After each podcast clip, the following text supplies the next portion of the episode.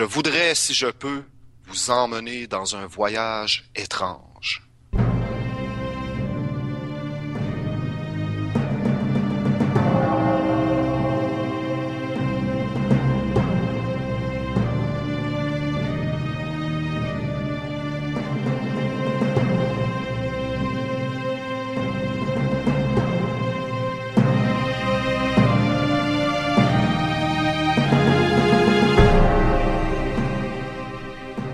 Welcome, everyone, to Nine Cents. Nine Cents is a satanic perspective of our modern world, and I'm your host, Adam Campbell. It is great to have you. It's November 20th, and I've got a great show for you this week.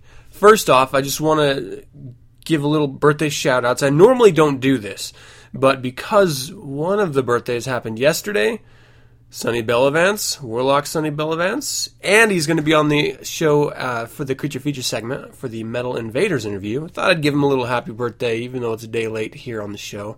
And actually, as you guys are reading, it could be up to, or listening, it could be up to a week late. Um, also, today is Warlock Bloodfire, good friend of mine. Happy birthday, man. All right, so let's start the show proper, shall we? My wife started a new job recently. I had mentioned that she had uh, gotten a new job. And our dog has been reacting to this the worst of all. like the, the the kids are great being in daycare and school. Uh, there seems to be no problems there, but our dog, we're trying to kennel train it, and it's just this tiny little, you know, Shih Tzu dog. So it's it's a challenge. The kennel that we have for it is a little bit big, and from the reading, we've found that if small dogs have too big of a kennel, then they will find a spot that they will go poop in because they have the space to roam. And normally, dogs don't poop where they sleep, so you need a appropriately sized kennel for this size of dog that you have. Apparently, ours is too big because our dog is pooping a lot. So we come home and the house reeks of dog shit. It is terrible. Uh, not looking forward to uh, coming home every day since she's been working. Uh, you know, it's, it's just one of those humps that if, if you're a dog owner or if you're an animal owner, until you can go through the motions of training, you know, it's these little things that you just kind of have to deal with and so it's not really bad compared to what you get back. And I can tell you personally, I get a lot more out of this dog than the poop she leaves in her kennel every once in a while. So that's going to be a struggle. However, uh, I still absolutely adore the animal. I think she is an amazing creature and a lot of fun to be around. There's these sparks uh, because we've only had her for I think still under a month actually. And there's these sparks of personality that come out, which are amazing. And it just sort of reinforces that idea that, you know, we are animals, and so it's not surprising that animals themselves have these really quirky behaviors, these really individualistic uh, uh, behaviors, uh, personalities really shine through. And you know, she is absolutely no, um, she absolutely has her own as well. So uh, it's great. Uh, I do want to uh, announce a contest here. This is not for nine cents, but this is for my children's book, How Crow Got a Scare Back. Um, I'm going to be doing a another contest for Thanksgiving. It's because I have a I, I love Thanksgiving. I mean, I, I'm one of the people that absolutely adores the holiday. Not necessarily for the reason that we celebrate the holiday, but I love being around loved ones, people that I cherish, that I hold in high esteem and breaking bread with them, just eating and then laying on the floor and just being stuffed and full. Um, I love I love the fact that I get an entire day to indulge, and uh, it's encouraged. And I I just I think it's I think it's a great way to spend a day. You get time off work. You get to spend the day with your family. You get to eat amazing home cooked food and you get to drink and just play board games or laugh or tell stories and just sort of have a great day. It's just, you know, there's no pretension to this holiday, there's no expectation to this holiday. It's just an excuse for us to get together and celebrate each other in our own individual ways. And for that, I'm going to start the contest. I actually started it officially on Saturday, but if you email info at adampcampbell.com a picture of your Thanksgiving bird. Now, this can be a pre cooked bird, this can be a post cooked bird, this could be a post consumed bird, carcass. And if your bird is a burger, because you don't have anyone or you're not capable of cooking a turkey or you just have no need or desire. If your bird is a veggie platter, uh, it doesn't matter. Send in a picture and you're going to be entered into the contest. And I know with the Halloween one, I ended up giving everyone a free digital copy of my book. I don't think that's going to happen again, but I am going to be randomly selecting f- from the entries. So, uh, if you want to have a free digital copy of my book, awesome. Send me a picture. Uh, and I think that's going to be it for the, the pre show here. Let's talk about what we have to give you for the regular show, shall we? In The Devil's Advocate, part two of nine of How to Be a God or a Devil. Never be fashionable. In The Infernal Informant, military moves in as violence rages in streets of Cairo. And lazy? Obama calls Americans hardest working people on earth. really? All right, let's hear what he says. In the creature feature, as I already mentioned, Warlock Sonny Bellavance with my Metal Invaders interview. Now, this is actually going to be more likely than not the last of the Radio Free Satan series. There are a couple other podcasters that are a part of the network, um, but they have either not responded to my requests at all um, for whatever reason, it's not a big deal, or have declined for whatever reason, it's not a big deal. So, if there's someone else on the network that you listen to that you would love to hear talk uh, to me about their show, reach out to them and ask them. You know, maybe we can uh, a little peer pressure. Everyone's doing it. I like you if you do it. uh, otherwise, I do have a lot of other great guests uh, lined up here in the queue. So, uh, a, a lot of really great episodes left in this year. And in the Bazaar of the Bizarre, I am going to do a Bazaar of the Bizarre, and I'm going to give you a little teaser right now. The line between loving your animal and bestiality. That's right. I'm going to go there and we're going to talk about it, and it is going to be probably greatly offensive to a lot of you out there who live on that line between loving your animal and bestiality, and I'm going to point out what that line is as I see it at least. and I think after the discussion, many of you will agree with me and probably change some of your behavior, or at the very least, think twice about doing what you're doing. And that's going to be the entirety of the show. So let's dive in right now with the Devil's Advocate as Nine Cents for yet another amazing week hits you home right in the breadbasket now. In this arid wilderness of steel and stone, I'll raise up my voice that you may hear. To the east and to the west I beckon, to the north and to the south. I show a sign proclaiming a death to the weakling, wealth to the strong. Can I get a hail, Satan? I said, can I get a hail, Satan? We are the devil's advocates. Welcome to the Devil's Advocate. As always, let me preface this segment by saying that I am a Satanist. I am a member of the Church of Satan, but I do not speak for the Church of Satan. That is all. Part 2 of 9 How to Be a God or the Devil. This is uh, found in The Devil's Notebook by none other than Anton Szandor LaVey. If you don't own this book, get off your tuchus get out there and buy it. It's an amazing, amazing book. Uh, this article actually resonates with me. I mentioned it last week a little bit. I'm going to say it again. For whatever reason, I've always seen myself as a god. Before I even was introduced to the Satanic Bible, um, I, I, referred to myself as such. I I was working out. I, I remember distinctly uh, right after junior high into high school with uh, some seniors. I think I was a, a junior or a sophomore um, and I was really big into working out, and we, you know, we are really just macho, and I just always saw myself as my own god, which always struck a chord with my family as weird, and uh, they didn't really understand it, and I got to be quite honest, I didn't fully understand what I meant by it until years later, after having read the the Satanic Bible. But at the time, it was just something that always rang true for me. I am in control. I am the one improving my life. I am the reason I'm doing well or poorly in whatever endeavor I undertake. I am the cause. And if there can be any definition of a God, it is that the ultimate influence in your life, the one who directs you, who aids you. Well, that's me more than anything else. And so when I read this, How to Be a God of the Devil, I just thought, wow, these are these these nine points are very they're very succinct, they're very uh, powerful.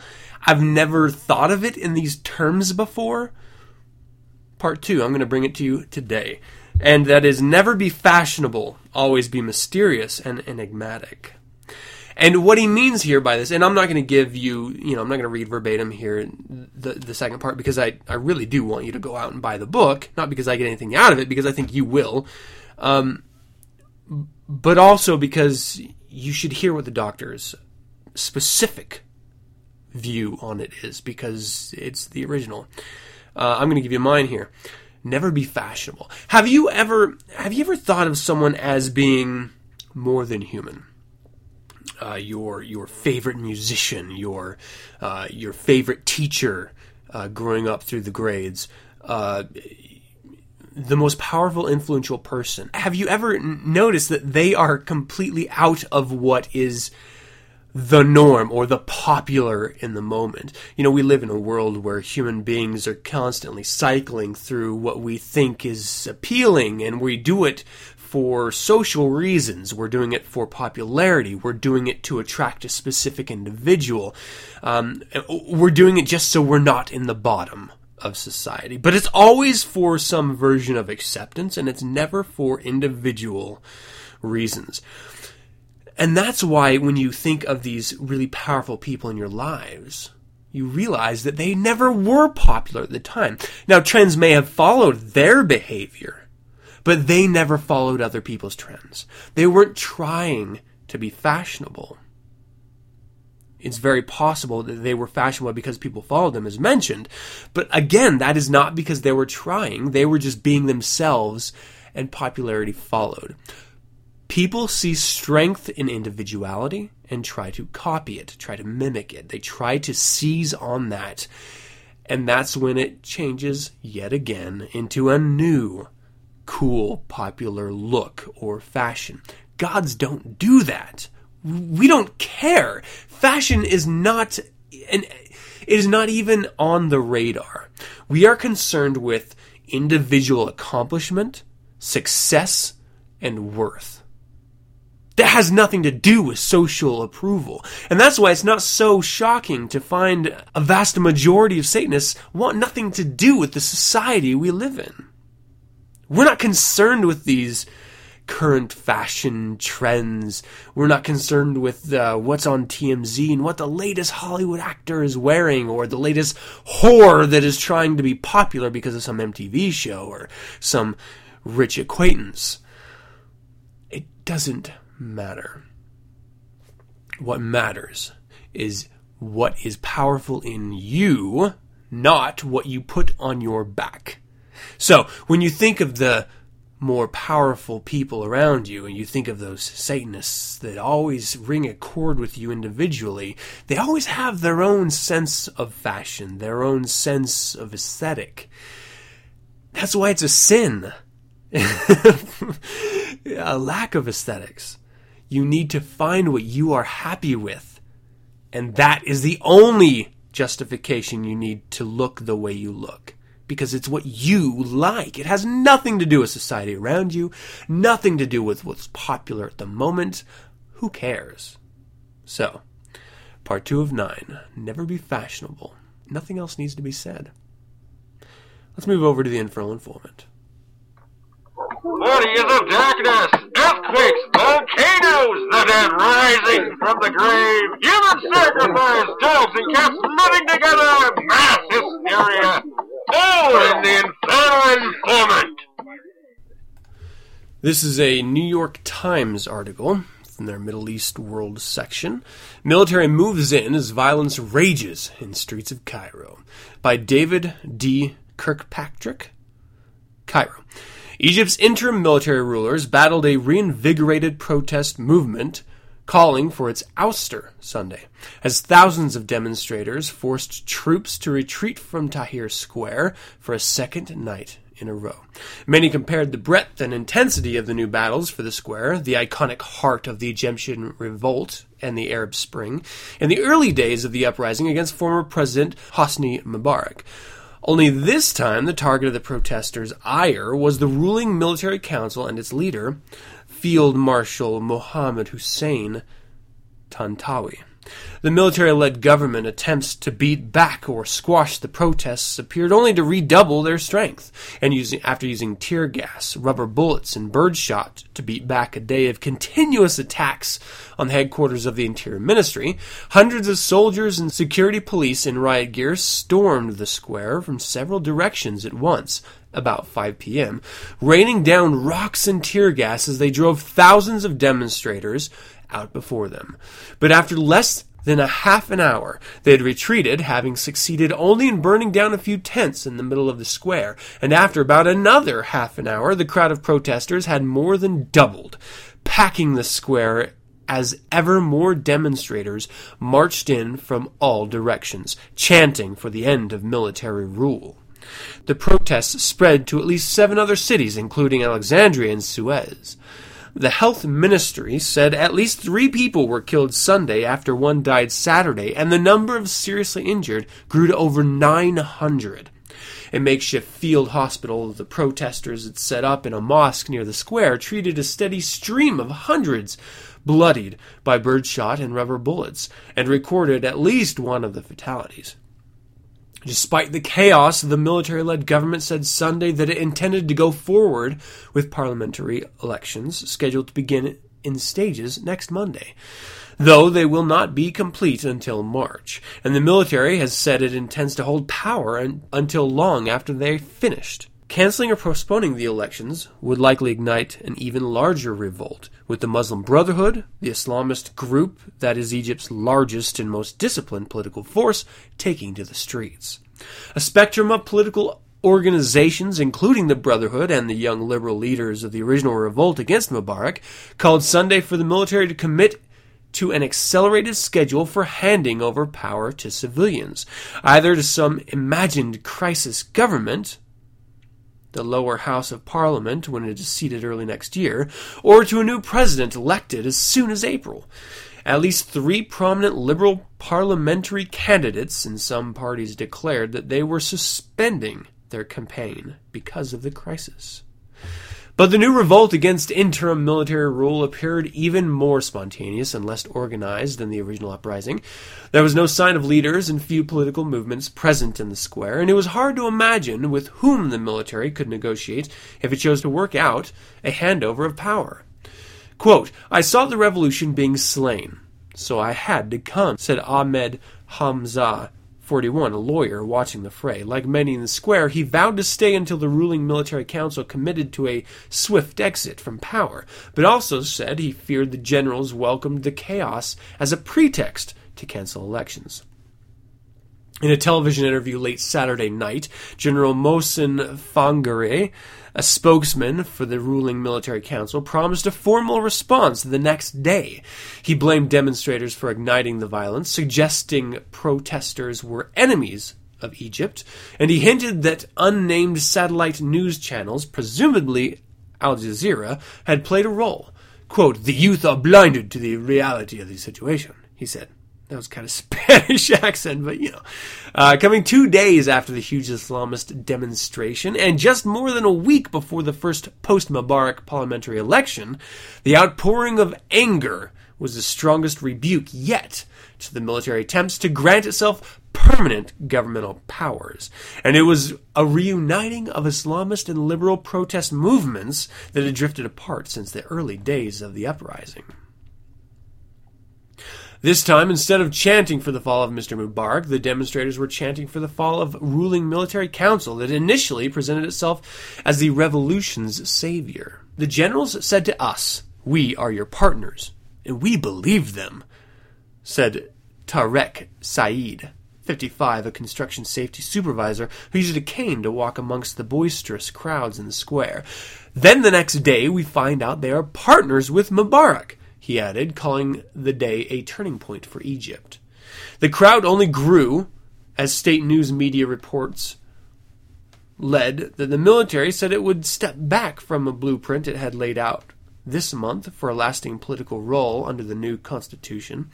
Many of the protesters and some outside observers argued that the confrontation marked a significant setback to the military. The military council now feels that the political street will not accept that the military is going to hold the power for a long time, argued Mohammed Shakri a former Egyptian ambassador and veteran political insider. I think the military is going to reconsider the situation once more.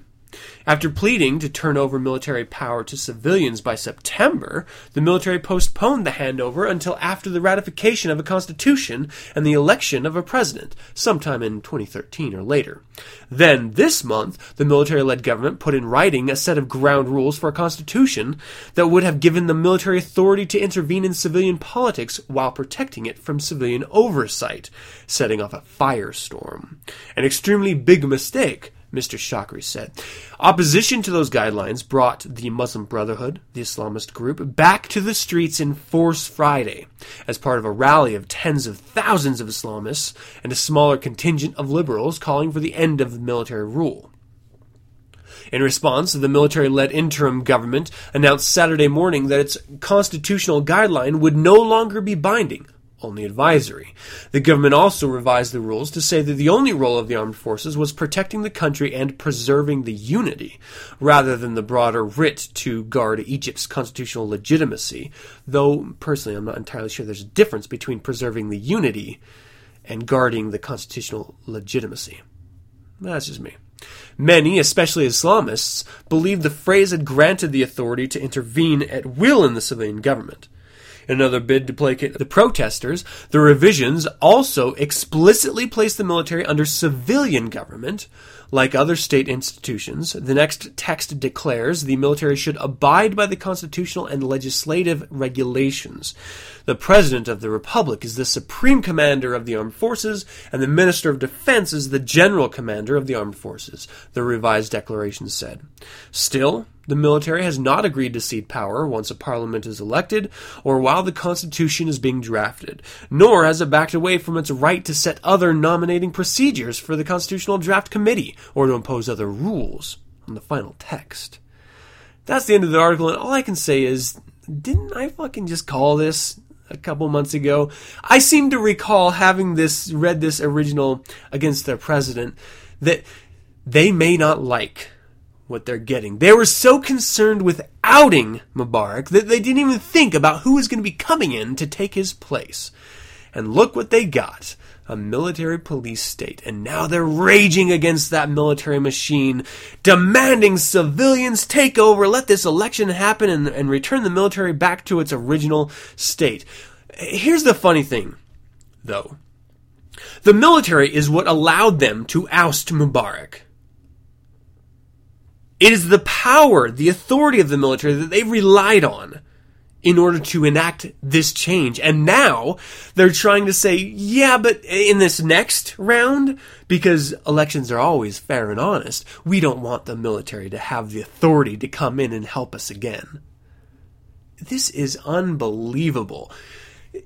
You were talking about society who has, for its entirety, lived under the reign of a dictator uh, with Mubarak specifically, I think for 30 years, uh, maybe more.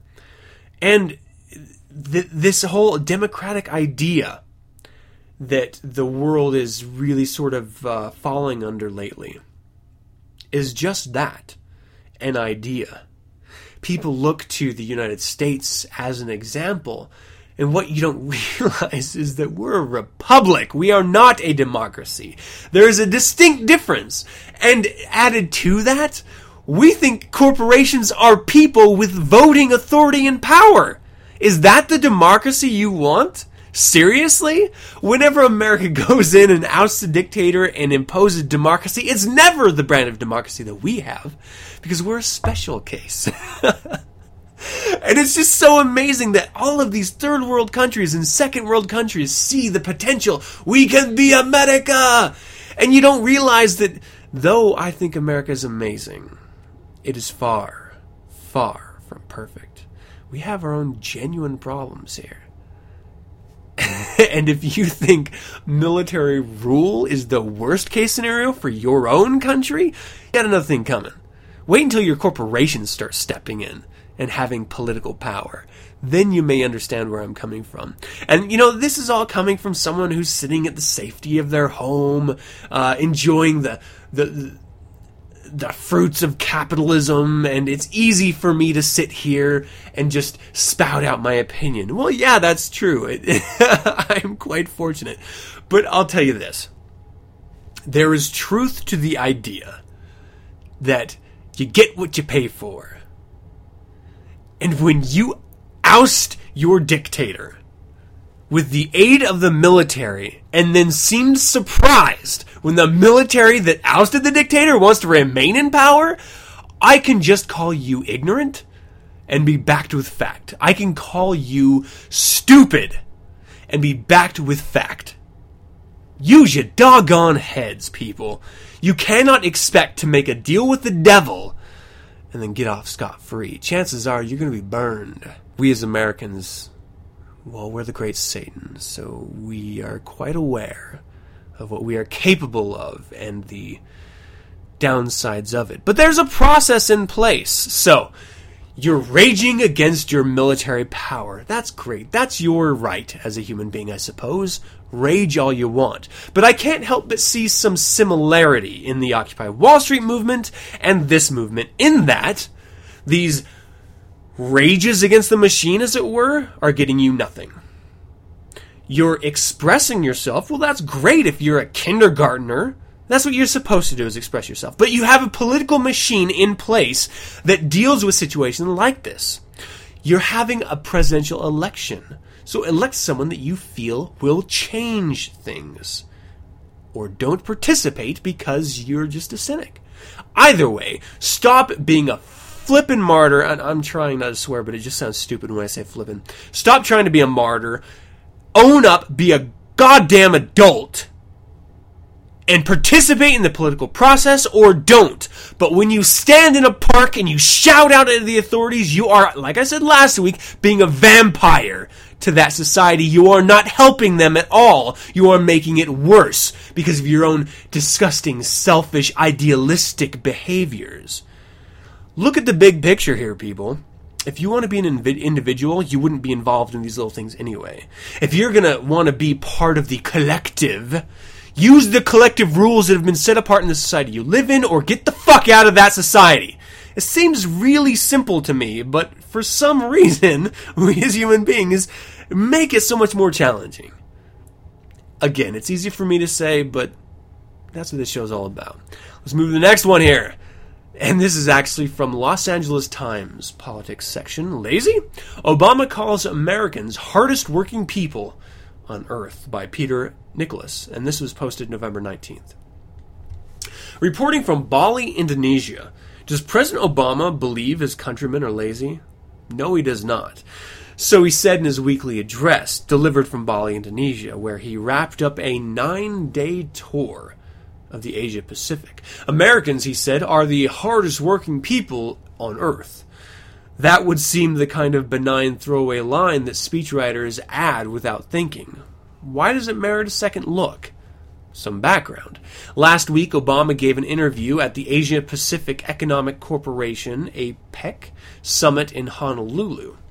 In reply to a question about the need for more investment in the U.S., Obama said, We've gotten a little bit lazy, I think, over the last couple of decades. We've kind of taken for granted that people will want to come here and we aren't out there hungry, selling American and trying to attract new business into America. Republican presidential candidate Rick Perry released an ad that stripped out the context and zeroed in on the lazy part. That's what our president thinks is wrong with America? That Americans are lazy? said Perry, looking at the camera. No, he does not. Apart from praising American work habits, Obama used the address to bet that his constituents will outperform the rest of the world.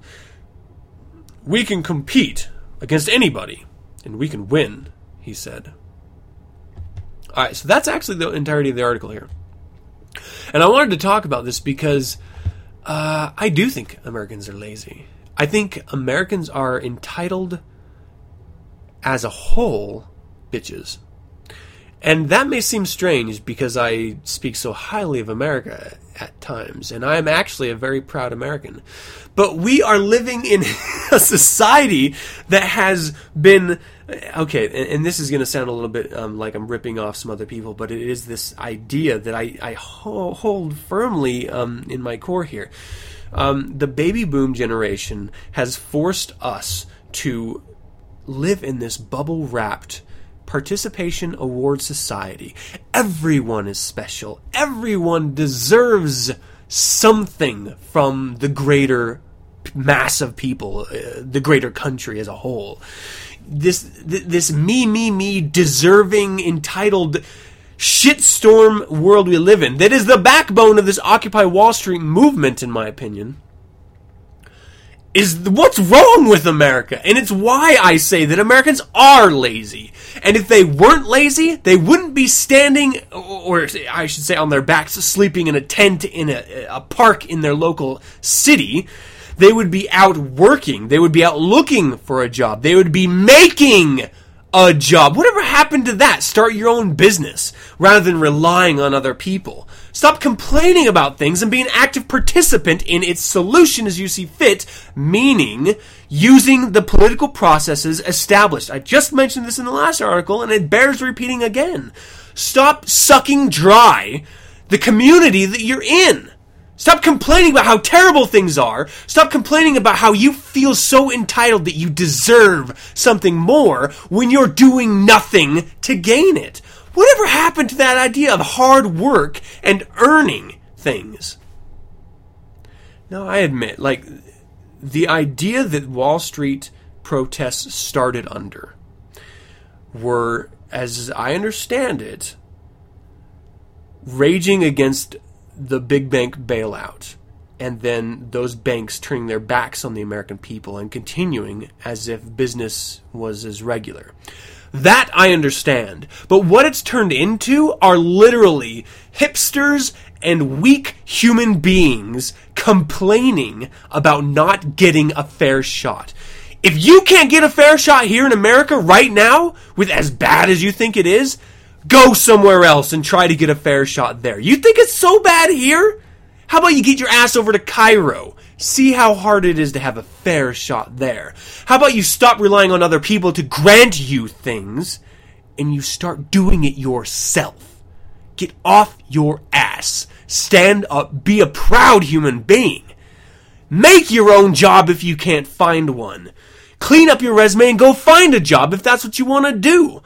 Keep your nose to the grind and you will get it. But to expect people just to give you things because, well, when I was in Little League, everyone got an award. That's not the world we live in, and that's the consequence of teaching your children that everyone is special and that everyone deserves an award and that you should always wear helmets and Darwinism is just this big made up idea. No! there is exceptionalism out there. There are very powerful human beings, but chances are you're not one of them. And the sooner you come to terms with that, the sooner you can get out of those uh, city park squares and go find yourself a job and find what you are powerful at. Find out what you are really good at and work harder at it. Stop being so entitled. Stop being a prick. Get your doggone nose out of someone else's ass. Stand up and be a proud human being. Where's your self respect? Seriously. All right, I know that was a bit of a rant, um, and I, when I when I'm saying things like this, I hope I'm not talking about you listeners. Uh, I imagine that you're probably a little more powerful than the herd, if not a lot more powerful. But that's just you know when I when I start on these things, that's just sort of the, the I have to direct it at them. So please take it in that light. Let's go ahead and take a short break, and on the other side, we're going to jump right into the creature feature segment with Warlock Sonny Bellavance's Metal Invaders interview. You know, dogs are different than cats. And hey, what if Jack Nicholson were? a- Hey, what if We Are the World was sung by the cast of Friends? I think it might go something like this. Hi everyone, I'm Jay Leno. Anyone remember when I was funny? Eat Doritos. Ladies and gentlemen, Dane Cook. Are you fed up with comedy that's made for the masses? Sick of stand up comedian hacks with the same old routines that you've heard a thousand times before? Equally tired of shock jocks who equate loudness with laughter? Hello, my name is Reverend Bill M., creator and host of The Devil's Mischief, a show where every week I present a new hour of comedy and novelty of devilish proportions. So tune in to The Devil's Mischief. Visit devilsmischief.com or radiofreesatan.com to download the latest podcast. The Devil's Mischief. Carnal comedy clips and Netherworld novelty numbers simply not made for the masses.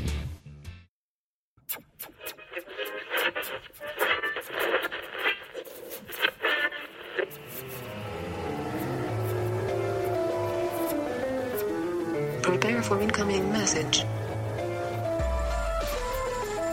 Prepare yourself for Deep Six Radio.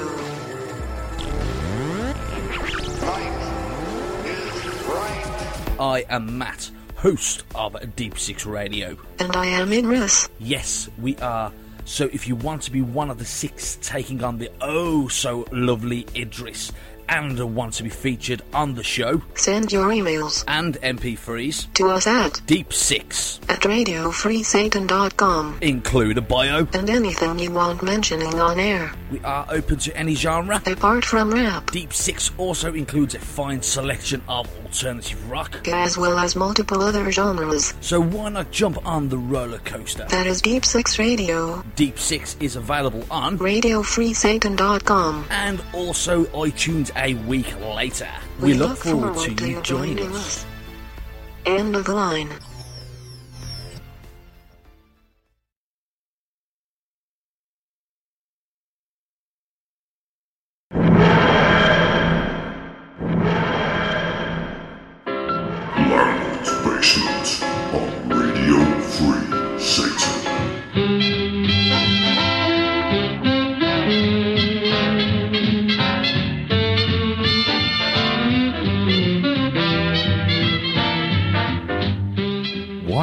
Venture down into Lambert's basement and join me, Dave Ingram, and Igor, Hello. where we time travel via nostalgia to a golden age of big band, swing, and jazz. Only available on Radio Free Satan.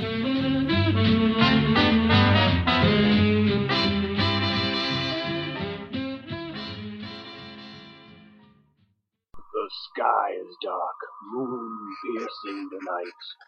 Through the trees the damsel in distress comes, breaking through the underbrush, fear painted on her face. The darkness hunting her is near.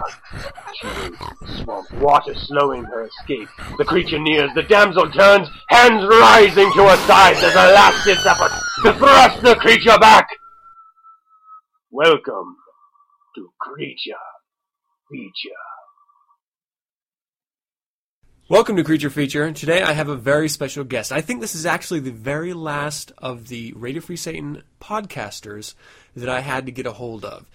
Warlock Sonny Bellavance from Metal Invaders. Also, uh, even if I I didn't have uh, done a show uh, lately, but uh, also with the the Devil's Trill. Yes. Yeah. Very nice. I wanted to talk to you about the podcast, but then during my research for doing these interviews with you, I actually ran across the Devil's Guitar. Yeah. And holy shit, is this a kick ass album? So I, I also maybe wanted to Nice. touch briefly on that if I could. Uh, I, I found you have so many admirers online. Uh, no matter which uh, individual I'm talking to, it seems they always uh, hold you in, in really great, uh, really high regard. And Oh, uh, cool. after buying the album and listening to it, uh, I know why. Uh, you're a hell of an, uh, an artist. Well, thank you, sir. Uh, you're very welcome. Uh, before we start talking about the podcasts and the music and everything, can you tell me a little bit about yourself? Yeah, of course. Um, a little about me. Um, yeah, I'm a man of almost uh, 37. I will be uh, the 19th of uh, November. I'm a father of two. Nice. I'm a French Canadian who uh, live in the provinces of uh, Quebec in Canada. Um, I'm working for a, an iron company, a big company. I'm driving train. I'm a welder. I'm a millwright. I'm operating a loader and more stuff. So, uh, yeah, I can say that uh, I, uh, I'm a multitask where I work. I'm also, also, as you said, a musician. I play uh, classical guitar. I also play uh, electric guitar in bands of uh, death metal and jazz also. And I'm also uh, hosting two shows on Radio Free Satan. It's uh, Metal Invaders, as you said, and The Devil's Trill. And I'm also, um, since uh, 2008, a proud warlock in the Church of Satan. Yeah. That's so it's uh, fantastic. A little uh, resume. So you just, just your very nature, you break some serious stereotypes. Uh, it Yeah. sounds like you're, I mean, you're like the stereotypical blue collar, hardworking man, and you're the uh, delicate fingered uh, classical musician. Yeah, yeah, no. it's strange. That's Yeah. fantastic. Um, when did you first realize that you were a Satanist? Well, um, I don't want to uh, to sound too cliche here, but uh, I realized that uh, I was a Satanist uh, after reading and understood the, the Satanic Bible by Anton LaVey, of course. I say understood because uh, I had to uh, translate the book, uh, and you know what? Uh, this is because of this working on the translation Oh, of yeah. the book uh, that I now talk and write in English. Well, Oh, this wow. is where this is where I start. Yeah. anyway, I realized uh, chap- chapter after chapter that I, I was like what it was ri- written in the book. That I was born that way. In fact, yeah. Mhm. This is where I realized, but this is something I knew without knowing the word to put on what I was. Yeah. Yeah. When did Like- you, uh, when did you formally join the Church of Satan? Well, I joined. Um, I joined in in 1992.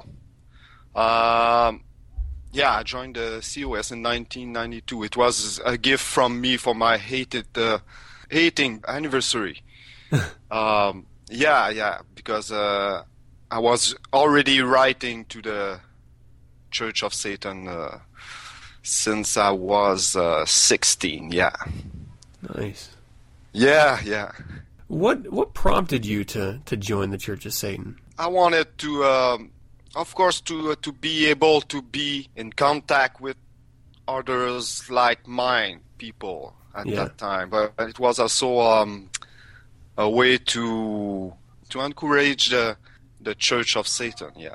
So how about we move a little bit into the podcasting side of things? What influenced you to start podcasting just in general? I was DJ at school for a couple of years, and I was being uh, passionate by the, the journalist side of the radio.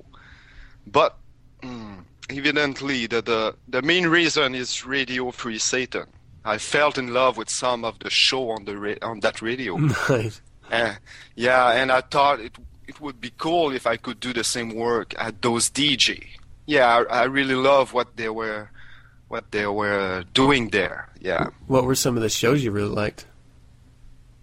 Yeah, the, the first one that came to mind. It's um, there was there was two, the Devil's Mischief and uh, Heavy Metal Memories by uh, Magister's Paradise. Yeah.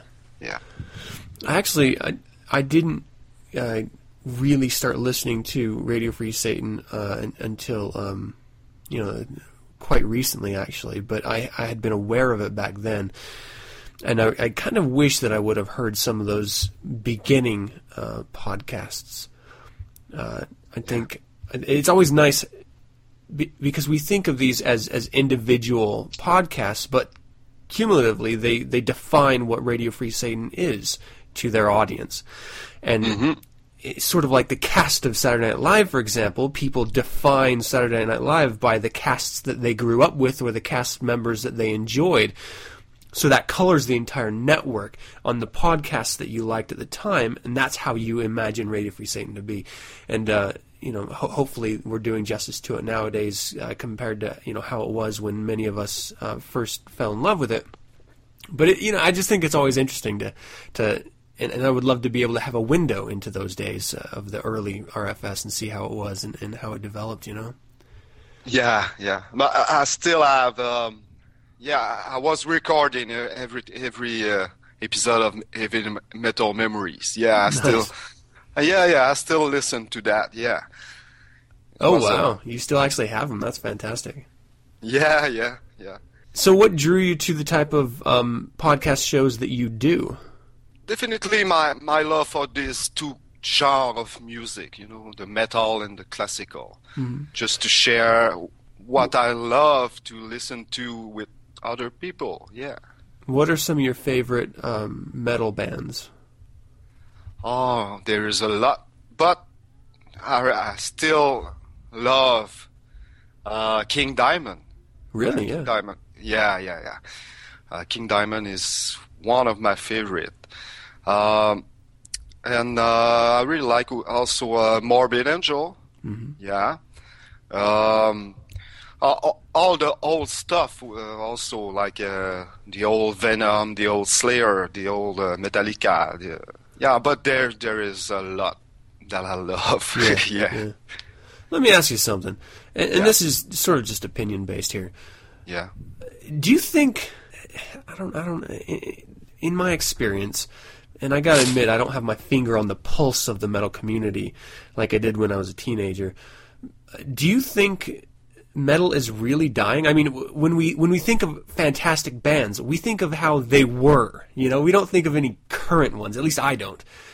Do you know of any modern uh, metal bands that you would put on par with maybe the early ones that you had mentioned? Oh, um, yeah, that's uh, that's a great question. Um, from the new band, I, I like the. I don't know if it's old or if it's new, but uh, I think the black metal genre has uh, evolved in a way that I love, like uh, the band like uh, Dimmu Borgir or uh, Cradle of Filth. I really like those stuff, but I don't, like I said, I don't know if I can say that they are new or not. Yeah. Yeah, I know Uh, Cradle Filth's been around for a while. Yeah, but I still, you know, you you were saying that we talk in the past you know, with Mhm. almost those bands, but I think uh, band like Alice Cooper still are still doing, uh, you know, the same great music that they were doing in the in the beginning. Yeah, that's true. But it's it's my opinion, so. nice. No, that's that's good. You've been podcasting for a while. When did you first start? What year did you first start podcasting again? You mean at uh, Radio Free Satan? Yes. Sorry. I believe it's four years. Four years ago, I start. But but I start podcasting with Radio Free Satan when it it became um, it was owned by uh, Witch 9 Mhm. So uh, I think it's four years ago, but it could be more than that. Yeah. How did you decide on the name of uh, of your shows? I mean, it, it seems pretty self evident, but you know, sometimes people have stories associated with the names that they choose. So let's let's say uh, the Devil's Trill first. What what inspired that? Was that a heritage name that you chose? Someone already had it, or is that something that you made up? Oh, it's only uh, I choose I choose from pieces that could, you know, uh, that first a name that uh, could, you know, catch your attention. Mm-hmm. So uh, I, I thought the Devil's Trill came to mind uh, very fast. So uh, yeah, the Devil's Trill only that. It's it's a piece that it was inspiring me. And uh, as for uh, Metal Invaders, it came from another. There is no big story there. I just yeah. pick up from the Helloween sound, you know. Yeah, Metal that's great. Invaders, yeah. Um, could you tell me about the format of your show? Do you run it as if it were like an actual like radio show, or do you pretty much let the music speak for itself, lining it up back to back? Yeah, uh, most of the time I will. You know, uh, at first I was um, talking much more when there was no uh, interview uh, in my show, but uh, yeah, I prefer uh, playing music and just make music speak for for the show. Yeah, but when I do the interview, the, this is the moment where I can you know, speak because uh, as as I said, my primary language is, is in English, so uh, I don't know if uh, if it could sound boring, you know, to uh, Uh, I don't think uh, to to hear the accent all the time. So, uh, yeah, no, I prefer to. Uh, both of the Devil's Trills and Metal Invaders are show of uh, where I present music first, so uh, people maybe maybe are not interested in hearing you know someone speaking all the time. So uh, yeah, I prefer to uh, to announce uh, the the song that that will play that on the show and uh, play it. So uh, yeah. I, I wonder, do you, have you ever considered just speaking French during your show and just running the entire show like that? Yeah, yeah, yeah. I considered that, but it will be. Uh, I, I wanted to uh, to have the show in, in English first, so uh, it would be a double of work. You know, to translate it or just talk both languages in, in the show. I don't think I, I would like that format, so I, I I choose English. Yeah. And I know, you know, the American listeners appreciate it, but I mean, you know, this is your your passion that you're putting out there, and it's, uh, you know, I, I don't think it's incumbent upon you to, to have to change it if you if you, if you're not comfortable with it. But it seems like you are. I think people would listen to you um, because of the the music that you're putting out there, even if it wasn't French. You know. Ah, okay, yeah, yeah, yeah. I know. Yeah, I, I've I've got a a lot of French, a friend, French who, who doesn't, you know, speak or understand uh, English, but they, they they're still listening to the show anyway. Yeah, even to the the interview. nice, nice. Yeah.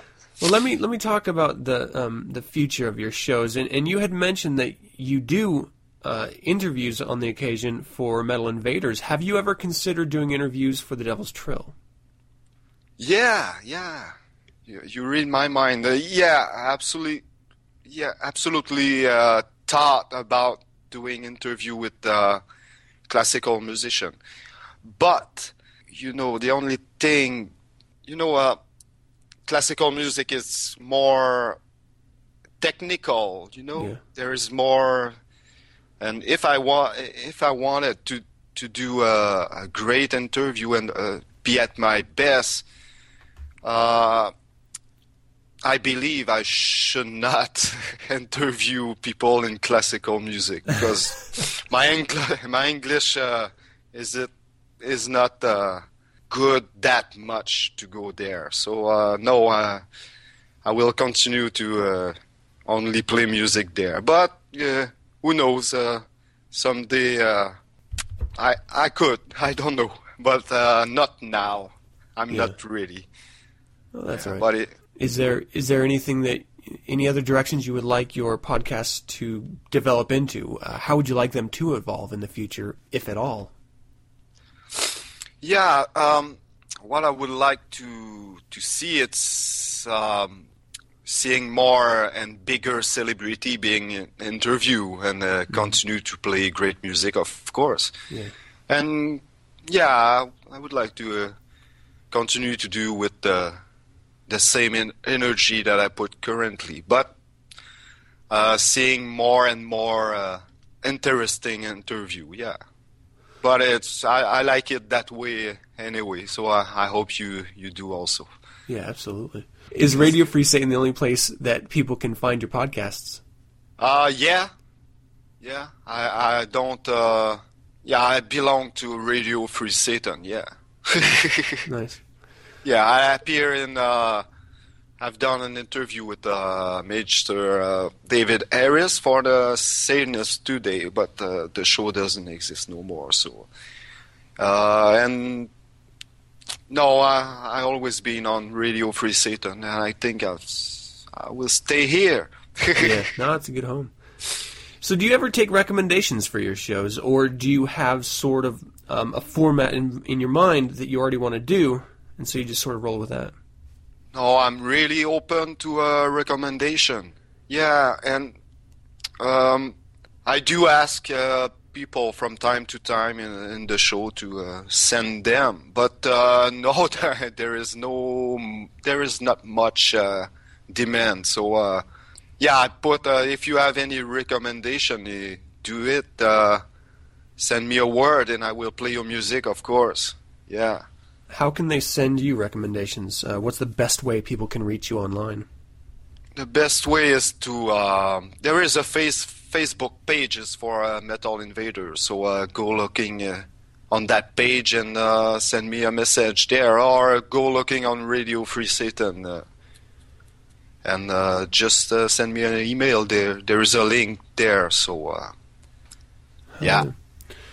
So you talked about your your uh, high school or college days with the radio station.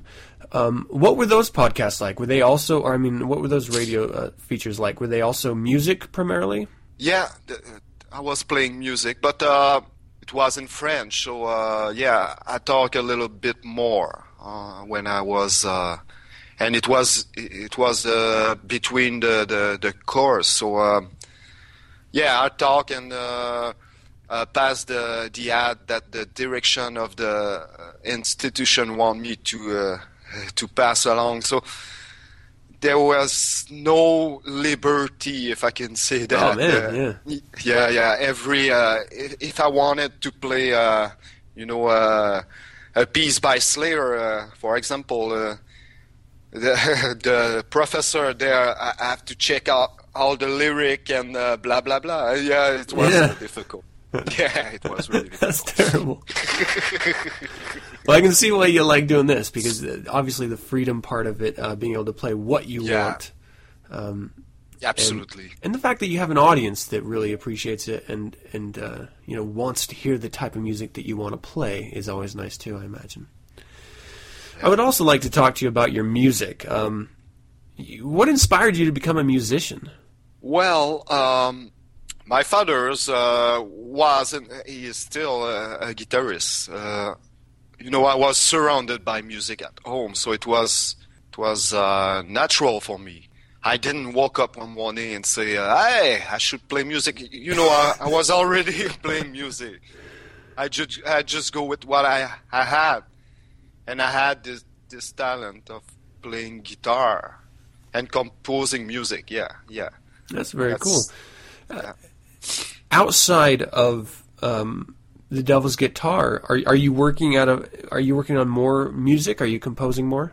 Yes, yes. I, I, I always working on on music uh, when I have the time because n- now I put more time on my guitar. But beside the guitar, I compose. Uh, I'm into a, a for orchestra and uh, other uh, musical duet. Uh, I'm doing a lot of you know. Uh, ar- harpsichord with uh, flute and uh, I like to yeah yeah I'm doing I'm doing that that kind of stuff yeah sometime and I sometime I post it on the on the different um, you know uh, social uh, website you like Facebook or uh, I, I'm almost of the time now on Facebook my my space has, has been put a little bit uh, beside Yeah, but yeah. yeah I'm working, uh, yeah, suit for orchestra. It's a big project, you know, because uh, you have all this instrument in, in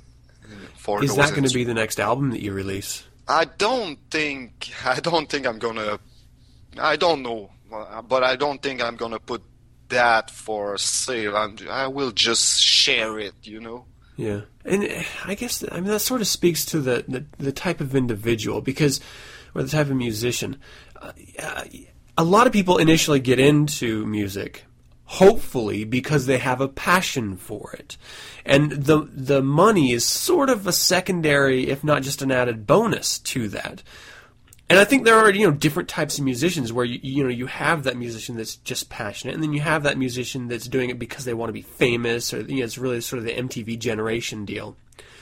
And it's always nice to run into musicians that are very much passionate about the music, and maybe even at some part of it, um, slaves to the music, that drive inside of them to create that that that, that com- composition. You know, I think.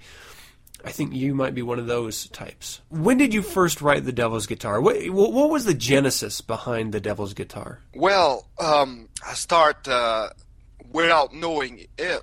Uh, the guitars, the Devil's Guitar. I started. Uh, well, I was, uh, fuck, I was maybe thirteen.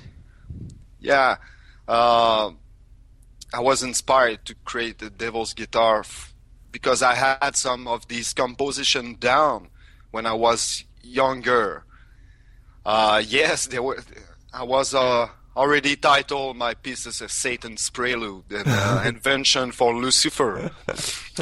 and uh, when I was asked to appear on a on a tribute album for Anton LaVey, Yeah. uh, I composed a, a piece spec- uh, specifically for for this one.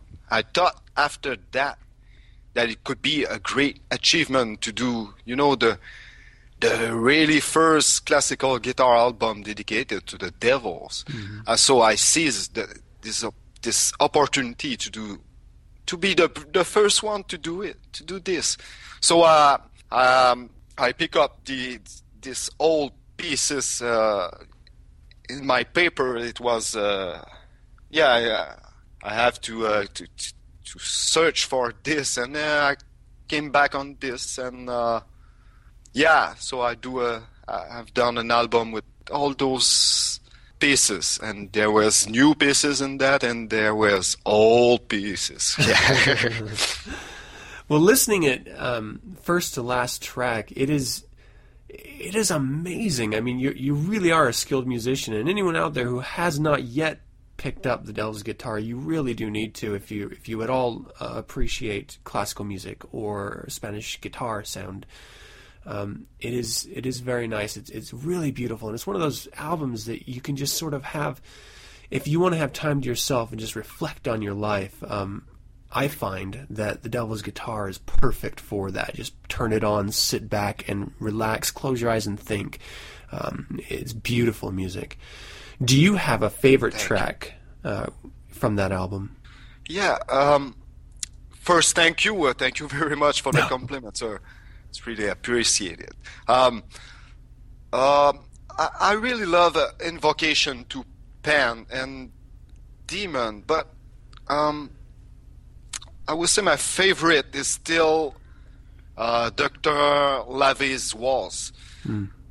Just because I like to, uh, you know, I like to imagine uh, Anton LaVey dancing to on my pieces, you know. Yeah.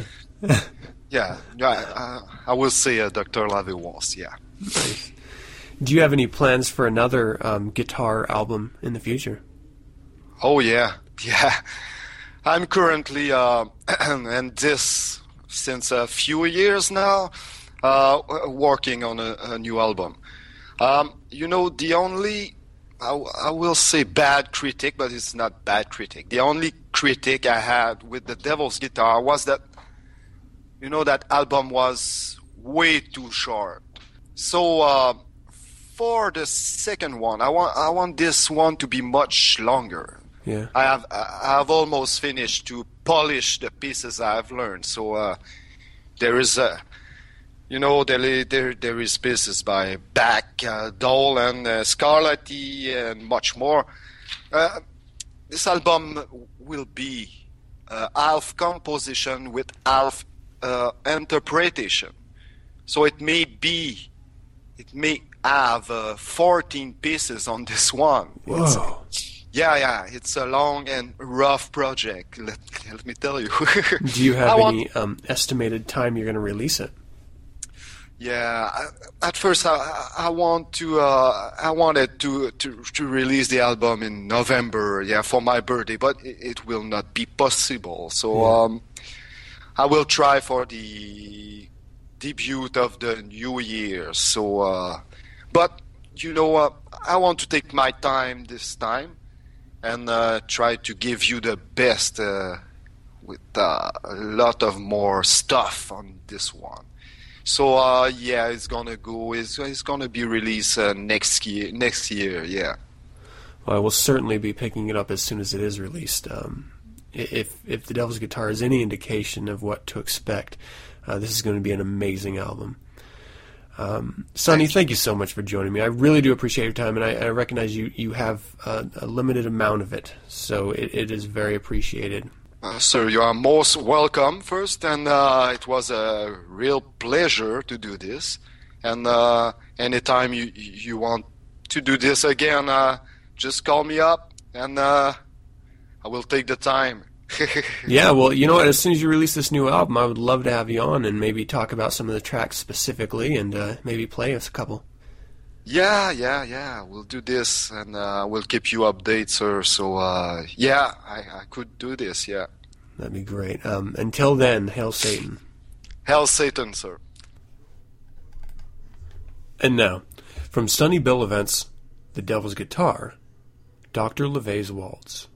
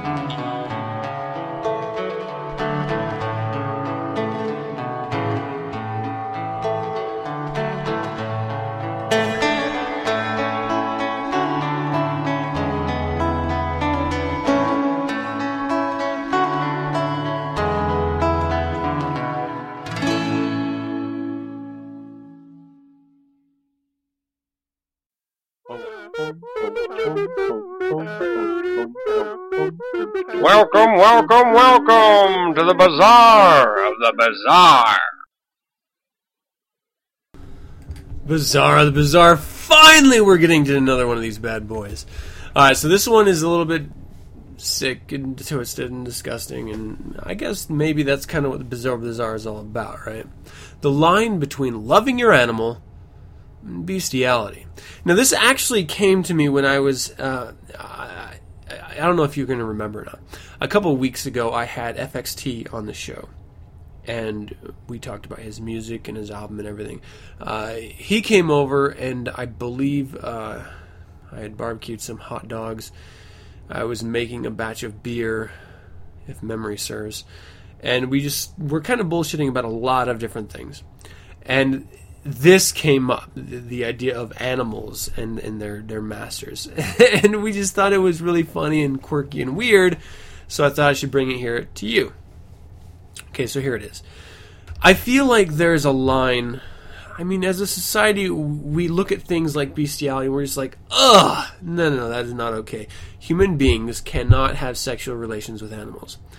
However, if you think of, of, of sexuality in terms of affection between human beings, we do things with each other that are not overtly sexual, but are very sexual in nature, um, meaning we kiss and we hug and we touch and we feel, and it's really great.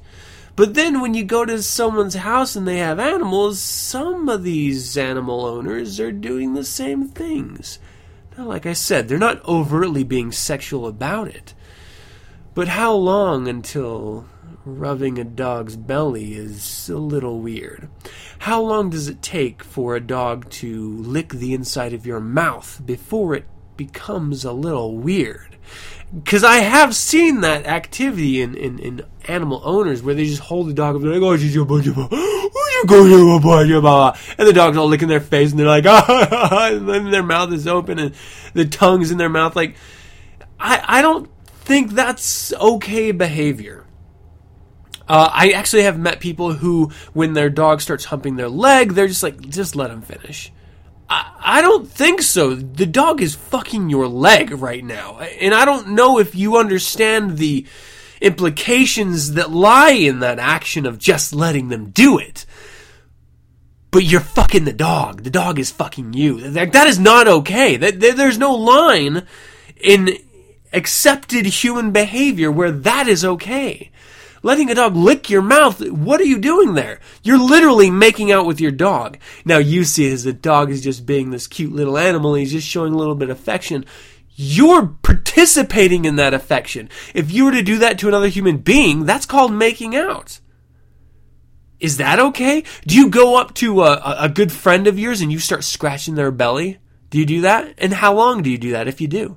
I've never met anyone that scratches another human being's belly. But, however, it seems to be okay to go up to a human, or I'm sorry, to go up to an animal and just start scratching their belly and rubbing the belly and scratching their back. It's not okay. I mean, they, okay, you're to scratch your dog. I don't care. Do your thing. And, and all of this, if, if you do that, I don't care. That's your thing. That's none of my damn business. I'm just saying it's a bit bestial.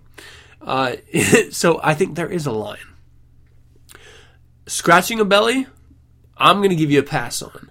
Having the dog lick your mouth, no, no, that's bestiality. You're making out with the dog. That is called first base. And do you know why they're called bases?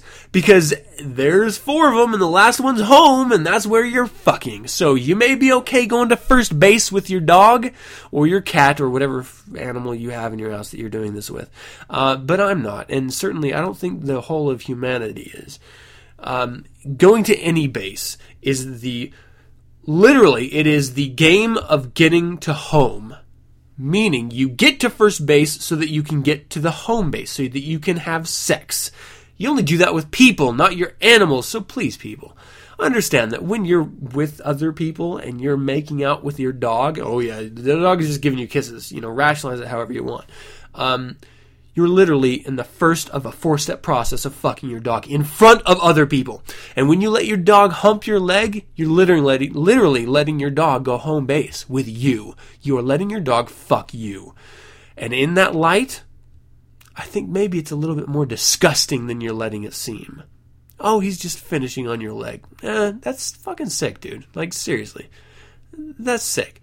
Um, I love animals, but I don't love animals. Do you catch my meaning there? Okay, so there is this definitely a line. If if if at any time an activity with a human being is considered sexual, and you do that same activity with an animal, that's bestiality. You may say it's not quite there, or it's on the line of being there, or you're just being cute, or the dog doesn't have intent and understanding, but you do! You do! And you're the one that counts in this case because you're the responsible human being looking after the animal. You are taking advantage of a poor creature.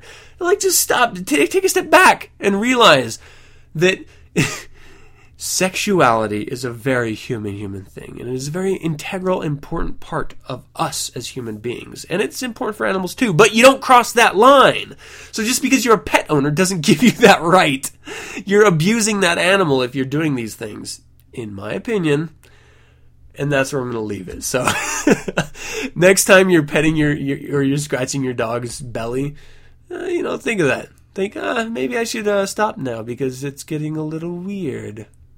hey, I'm just saying, if you're not going to do it to a human being because it's too overtly sexual, why are you doing it to your animal? Huh? And that's going to be it for another show. I hope you enjoyed it. I would love to hear from you. Visit the website 9centspodcast.com and send your correspondence to info at 9centspodcast.com. Let me know of any suggestions, critiques, corrections, or general comments you might have. You can visit the SatanNet, Facebook, Google+, Twitter, or MySpace page for 9 cents and get updated on weekly topics.